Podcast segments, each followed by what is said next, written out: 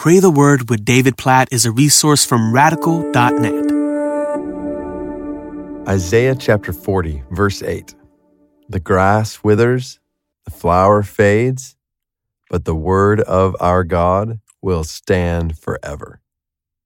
Think about all the things around you right now. Obviously, I don't I don't know where you are sitting or standing or walking right now, but look around you in the world and see all the things that will fade away grass, flowers, so all kinds of things in nature, in the world around us.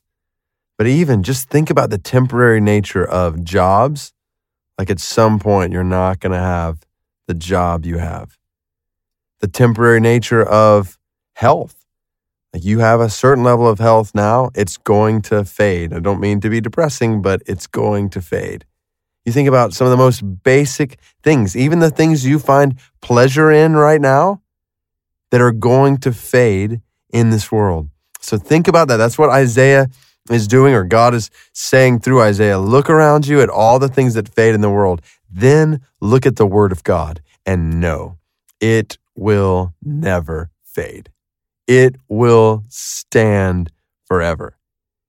And in this, to realize the wonder of God's word and the value of spending time in it. You want to live today for that which is going to matter forever? You want to live today for that which is going to matter 10 trillion years from now? Then spend time in God's word. It is going to last forever. God, we praise you for your word. We praise you for this word that we are hearing right now from Isaiah 40 about your word. God, your words are true and your words are lasting. They last forever. They're a rock that we can stand on today. They're a rock that we can stand on tomorrow. And they're a rock that we will be standing on 10 trillion years from now. So, God, help us to value your word.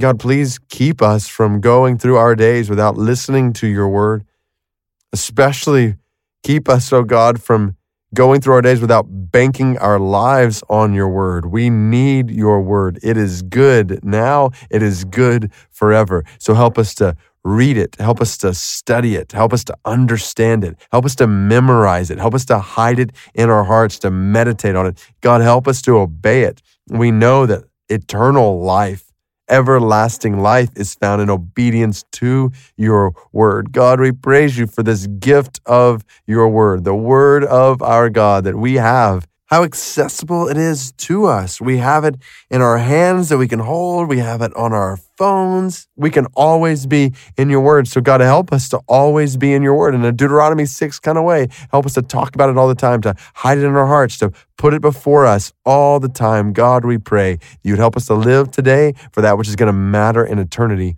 And in that, help us to live listening to and obeying your word because it will stand forever. In Jesus' name we pray. Amen.